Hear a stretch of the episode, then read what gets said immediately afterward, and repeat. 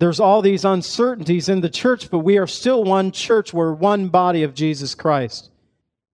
So often we forget that. The mystery of Christ is that as Gentiles, we are fellow heirs. The promises, and we'll get to in a moment, but we're fellow heirs of these promises that's been given to the nation of Israel.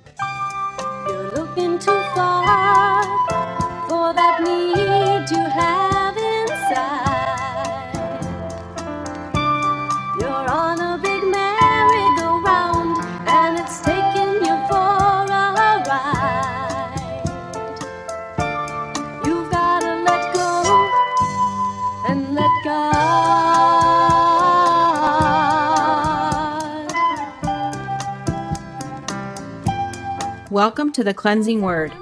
We invite you to stay with us as Pastor John Pinnell of Calvary Chapel Lake Villa takes us through a verse by verse study from God's Word. Each Monday through Friday, we'll be airing messages to encourage you in your faith that you might grow in the knowledge of our Lord and Savior, Jesus Christ. I hope that you enjoy this broadcast, and I'll return at the close of this teaching to give you more information about our church and how you can obtain a copy of this message. Now, here's Pastor John with today's message from God's Word.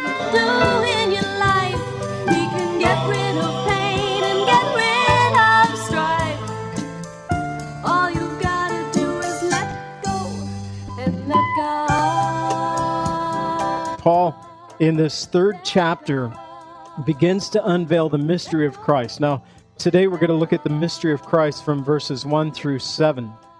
So, the word mystery found 22 times by the writing of Paul, but six times in the epistle of Ephesians. We've already read it in chapter 1, verse 9, and it appears in chapter 3 and verse 3, verses 3, 4, and 9. We'll also read of this mystery in chapter 5, verse 32, and chapter 6, verse 19. That there's this unveiling. And Paul begins in verse 1 by saying, For this reason, I, Paul, the prisoner of Jesus Christ for you Gentiles. In verse 2, he says, If indeed you have heard of the dispensation of the grace of God, which was given to me for you, how that by the revelation he made known to me the mystery, as I wrote before in a few words, when you read, you may understand my knowledge in the mystery of Christ.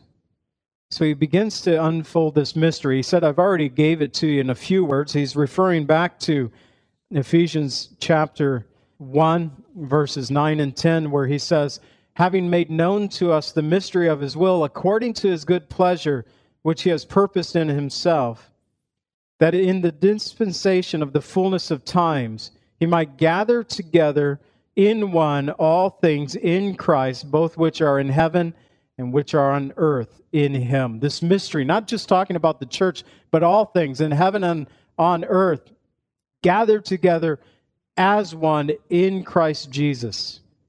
This mystery that he unfolds before us. He talks about this dispensation of time.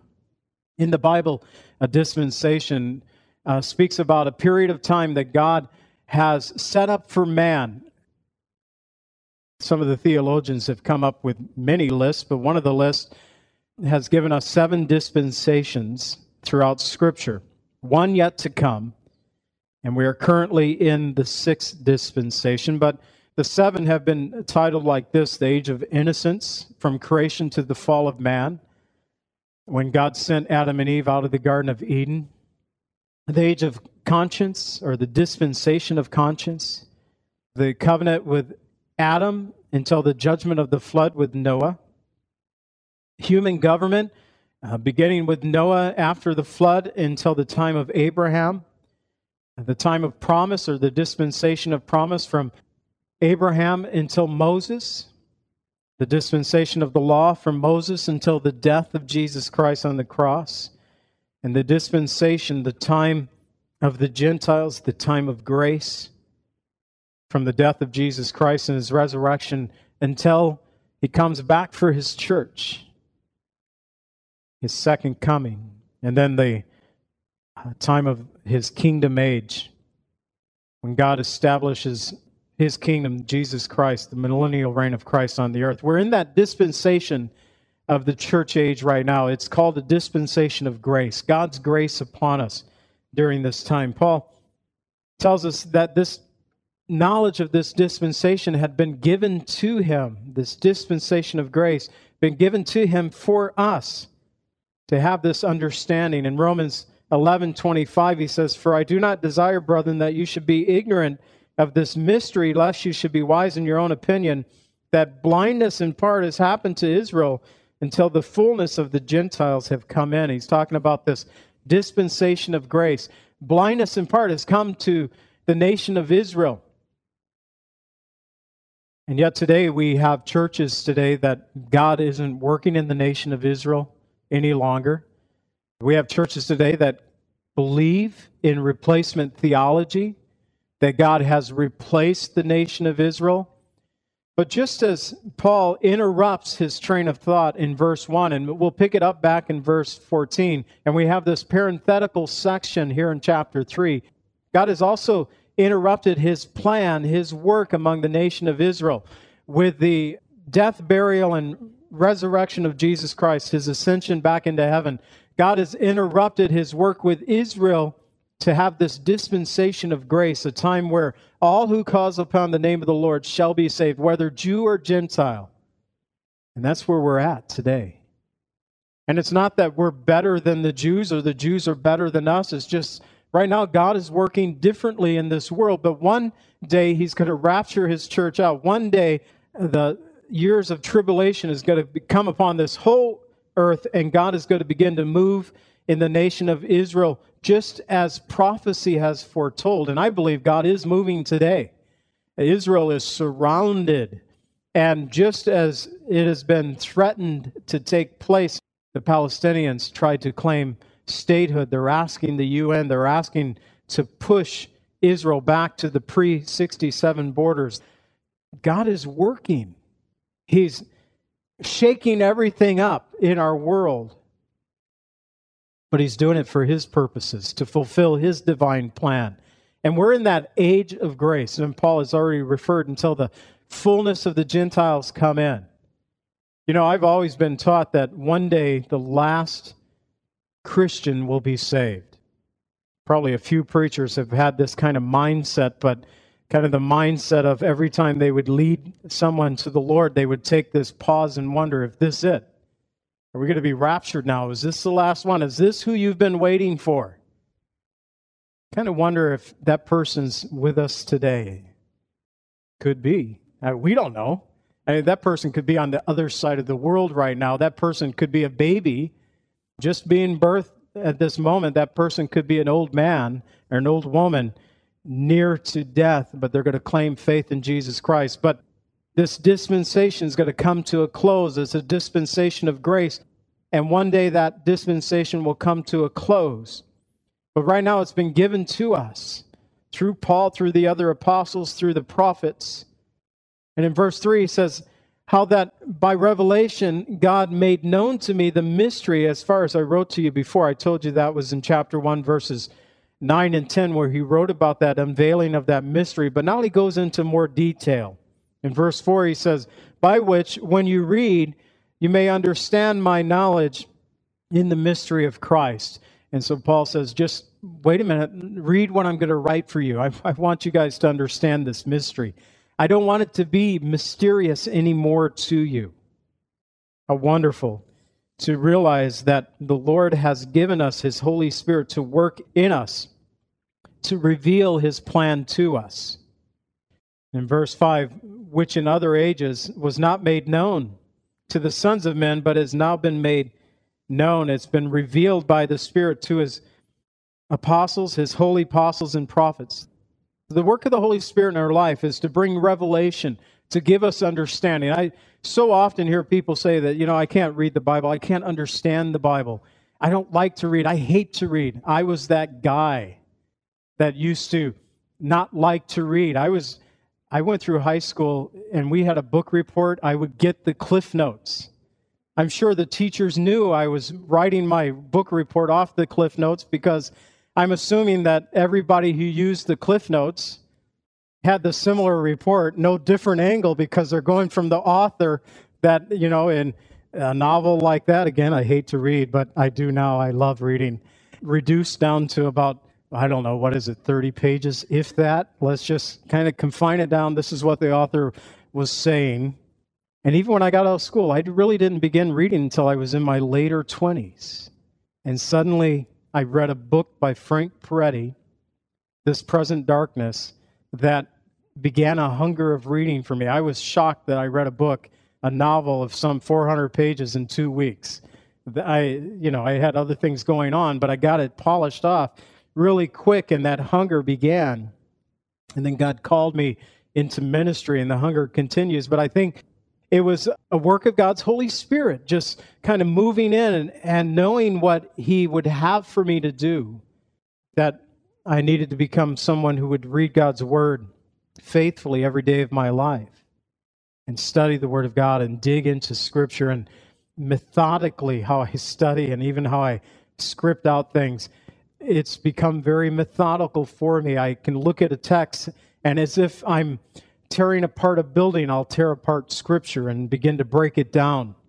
But God has given us His Holy Spirit to help us do this. I don't claim anything in myself. I just claim that God's Holy Spirit put this hunger in me and it's just as Jesus promised in John 14, 26. He said, But the Helper, the Holy Spirit, whom the Father will send in my name, he will teach you all things. He will bring to remembrance all the things I said to you. So the Holy Spirit becomes our teacher in John 16, 13. He says, However, when he, the Spirit of truth, has come, he will guide you into all truth. For he will not speak of his own authority, but whatever he hears, he will speak, and he will tell you things to come, things that we didn't know. The Holy Spirit will reveal this mystery. Jesus, without using the word mystery, was telling his disciples, the Holy Spirit's going to reveal this mystery to you. And later on, Paul would say that it has been given to us through the Spirit, verse 5, to his holy apostles and prophets. In verse 6, here's the mystery. Here's what we're waiting for. He's been setting us up, but here's what we're waiting for that the Gentiles should be fellow heirs of the same body and partakers of his promise in Christ through the gospel. What's the mystery? What's the mystery that we are in Christ, that the Gentiles, number one, should be fellow heirs. Number two, that the Gentiles should be of the same body. Number three, that the Gentiles should be partakers of his promise in Christ through the gospel. There's the mystery. We're fellow heirs. To be a fellow heir means that you're an heir along with someone else. Maybe it's, we can think about it in our family. My mom passed away. You know, me and my sisters, we were fellow heirs. We were joint heirs and divided the household of what our parents had left to us. I know that doesn't always work with siblings. And I know sometimes some of the biggest fights that ever can happen is, happens after the death of the parents, and there's not this equal dividing, but I'm so grateful that God allowed it to work well in our home. But we were joint heirs. Everything that mom had left, my dad dying some 22 years ago, and that's why I say mom, because everything that she had left, we divided it equally among us. We were joint heirs, and we didn't question it. We knew it. Nobody else tried to get in on it. They knew that we were the siblings, we were the children. It belonged to us by right of law, by right of heritage. We are, according to the word of God, joint heirs. Now he's referring to the nation of Israel and the promises of Israel. We as Gentiles, which is most of us here, there may be a few of Jewish heritage here or some Jewish heritage, but for the most part, we're Gentiles here. I don't know what I am. I'm just a mutt. My parents, uh, not knowing, they just didn't know their heritage. I don't know. Down in the South, it's just like it didn't matter, I guess. There was nobody telling that you had this lineage and this line. And uh, we just, I don't know anything. It's, it's terrible. But this I do know I am a fellow heir with my brothers and sisters who are believers from the Jewish faith who are believers from the Gentile faith, whether Jew or Gentile. We are joint heirs. We are fellow heirs. We're alongside with. I think we forget quite often that the church was birthed with the Jews. In the book of Acts, Jesus said in chapter 1, verse 7 to his disciples, they were asking about the kingdom age, and Jesus responds, It's not for you to know the times or the seasons which the Father has put in his own authority, but you shall receive power when the Holy Spirit comes upon you. You shall be witnesses to me in Jerusalem. And that's the church opening up to the Jewish people in Acts chapter 2. In Judea and Samaria, the Samaritans were half Jewish people, a race that was half Jewish, and that happened in Acts chapter 8. And to the ends of the earth, the Gentiles, the gospel being opened up through Peter to the household of Cornelius and his friends in Acts chapter 10. But whether we're Jew, we're Samaritan, or a Gentile, we are joint heirs. We are one in the body of Christ. We are part of the same family now. Also, that we are Gentiles, we're to be of the same body, not two separate churches, although we have so many different churches throughout our world today. In God's eyes, there's one church. And that one church is not the Calvary Chapel movement. I said that at another Calvary Chapel once, and I got a talking to afterwards by a lady for about 20 minutes. Apparently, she thought that they were the one church. But I have a hard time, even though I may disagree with how other churches worship, I may not understand everything that they do. I don't come from the same angle. I don't agree with um, perhaps their theology or perhaps the idea of there are some churches that teach replacement theology. As I said, there are some that uh, it's, it's, kingdom age, it's kingdom now theology, where they're teaching that uh, we are building up the body of Christ. When the church does its job, then Christ will return. Uh, and then um, we have churches like Calvary Chapels who believe in the rapture. There are churches that don't believe in the rapture. There are some who are not sure about the millennial reign of Christ. They're not sure about the, although the book of Revelation tells us about the tribulation, will the church be raptured out at the beginning, in the middle, or at the end? There's all these uncertainties in the church, but we are still one church. We're one body of Jesus Christ. So often we forget that. In Romans 12, 5, it says, So we, being many, are one body in Christ and individually members of one another. So just like our body, as he says in 1 Corinthians chapter 12, it's made up of many different parts. My body, I'm still one body, but I have two hands, I have two feet, I have two eyes, two ears, one nose, one mouth. But it's still it's one body. It's me. And, and we're made up of many different people, but we're still one body. 1 Corinthians 12, 12. For as the body is one as has many members, but not all the members of that one body, being many, are one body, so also is Christ. For by one Spirit we are all one baptized into one body, whether Jew or Greek, whether slave or free, having been made, all been made to drink into one Spirit, that we are one. So he, the mystery of Christ is that as Gentiles we are fellow heirs. The promises that we'll get to in a moment, but we're fellow heirs of these promises that's been given to the nation of Israel. Number two, that we're of the same body, whether Jew or Gentile, whether free or slave, whether boss or employee, whether mom or dad or child. If we're believers in Jesus Christ, we're one of the same body. And number three, that the Gentiles should be partakers of his promising Christ through the gospel. In Galatians 3:13 and 14. Paul says Christ has redeemed us from the curse of the law, having become a curse for us, for it is written, cursed is everyone who hangs on the tree. And in verse 14, he said he gives us two reasons for this curse, why Christ has redeemed us from the curse of the law, why he has become this curse for us.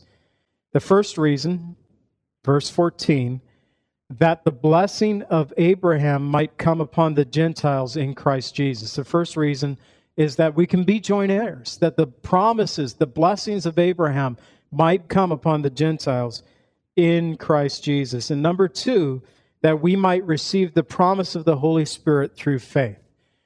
We get the blessings of Abraham, and we also get the promise of the Holy Spirit to come into our life, to fill us, to anoint us, that we are partakers of his promise with Abraham. Everything that God has promised the nation of Israel in so many ways. And, and God's going to do an individual work in the nation of Israel. I realize this, but much of those promises apply to us as believers in Jesus Christ today. God has a specific work for the people of Israel.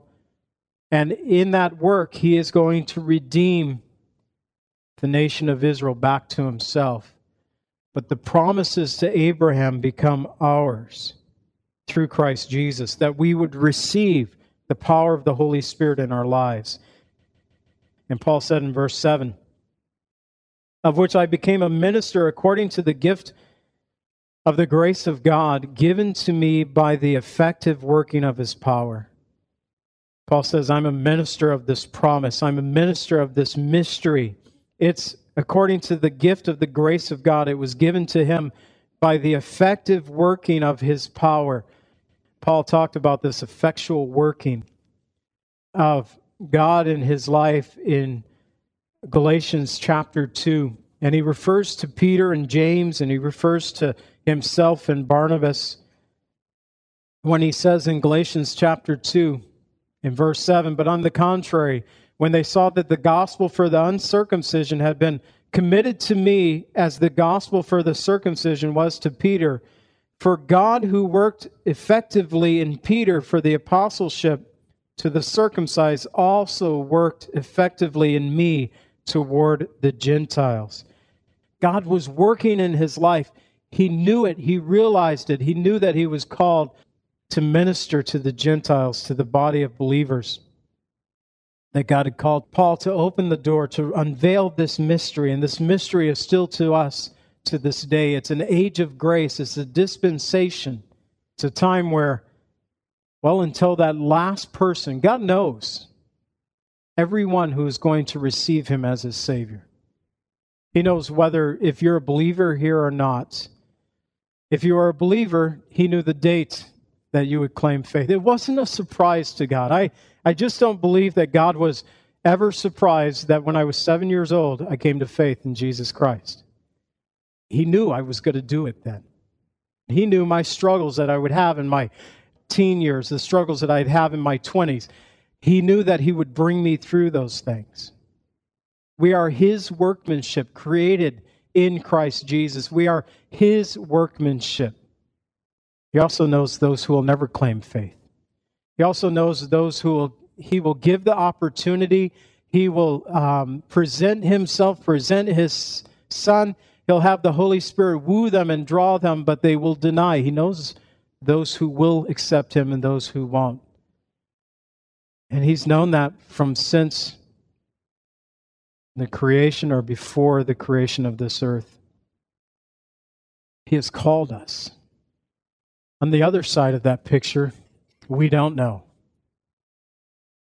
And if you've never accepted Christ as your Savior today, perhaps the day is the day that the Lord is calling you. Maybe you're the last one. I don't know. I've been waiting I honestly didn't think I'd see the year 2000. I thought the Lord would return by now. But with everything that's going on in the Middle East and in our world and in Israel and surrounding Israel and the whole country itself and, and our countries fall away from the Lord, I have to think that, man, it's getting near. It's getting close. God's moving. He's working. It can't be long now. Maybe today's the day. Lily, maybe we won't have a baby shower today. maybe we will. If we don't, I'll see you guys in heaven. If you've accepted Jesus Christ as your Savior. Could have John and Catherine come and uh, lead us in a song of worship. If you've never received Christ as your Savior and you'd like to, I'll be down front to pray with you this morning. And let's just stand and worship our Lord now. Father, we ask that you would be with us. Thank you, Lord, for this mystery that we are joint heirs, that we are part of the body of Christ, both Jew and Gentile, one before you. Lord, that we are partakers and that we are partakers of the Holy Spirit and of your grace. I pray, Lord, if there's anyone here that does not know you, but Lord, you are giving them that opportunity today. I pray that they would take advantage, Lord, that you would move by your Spirit in their lives and their hearts, that they'd respond to your gospel. We pray in Jesus' name. Amen.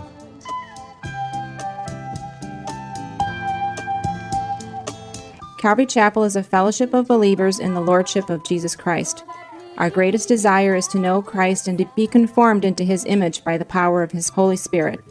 If you would like more information about Calvary Chapel, or if you would like a copy of today's message, please contact us at 847 265 0646. That's 847 265 0646. Thank you so much for joining us today, and may the Lord richly bless you as you worship Him today.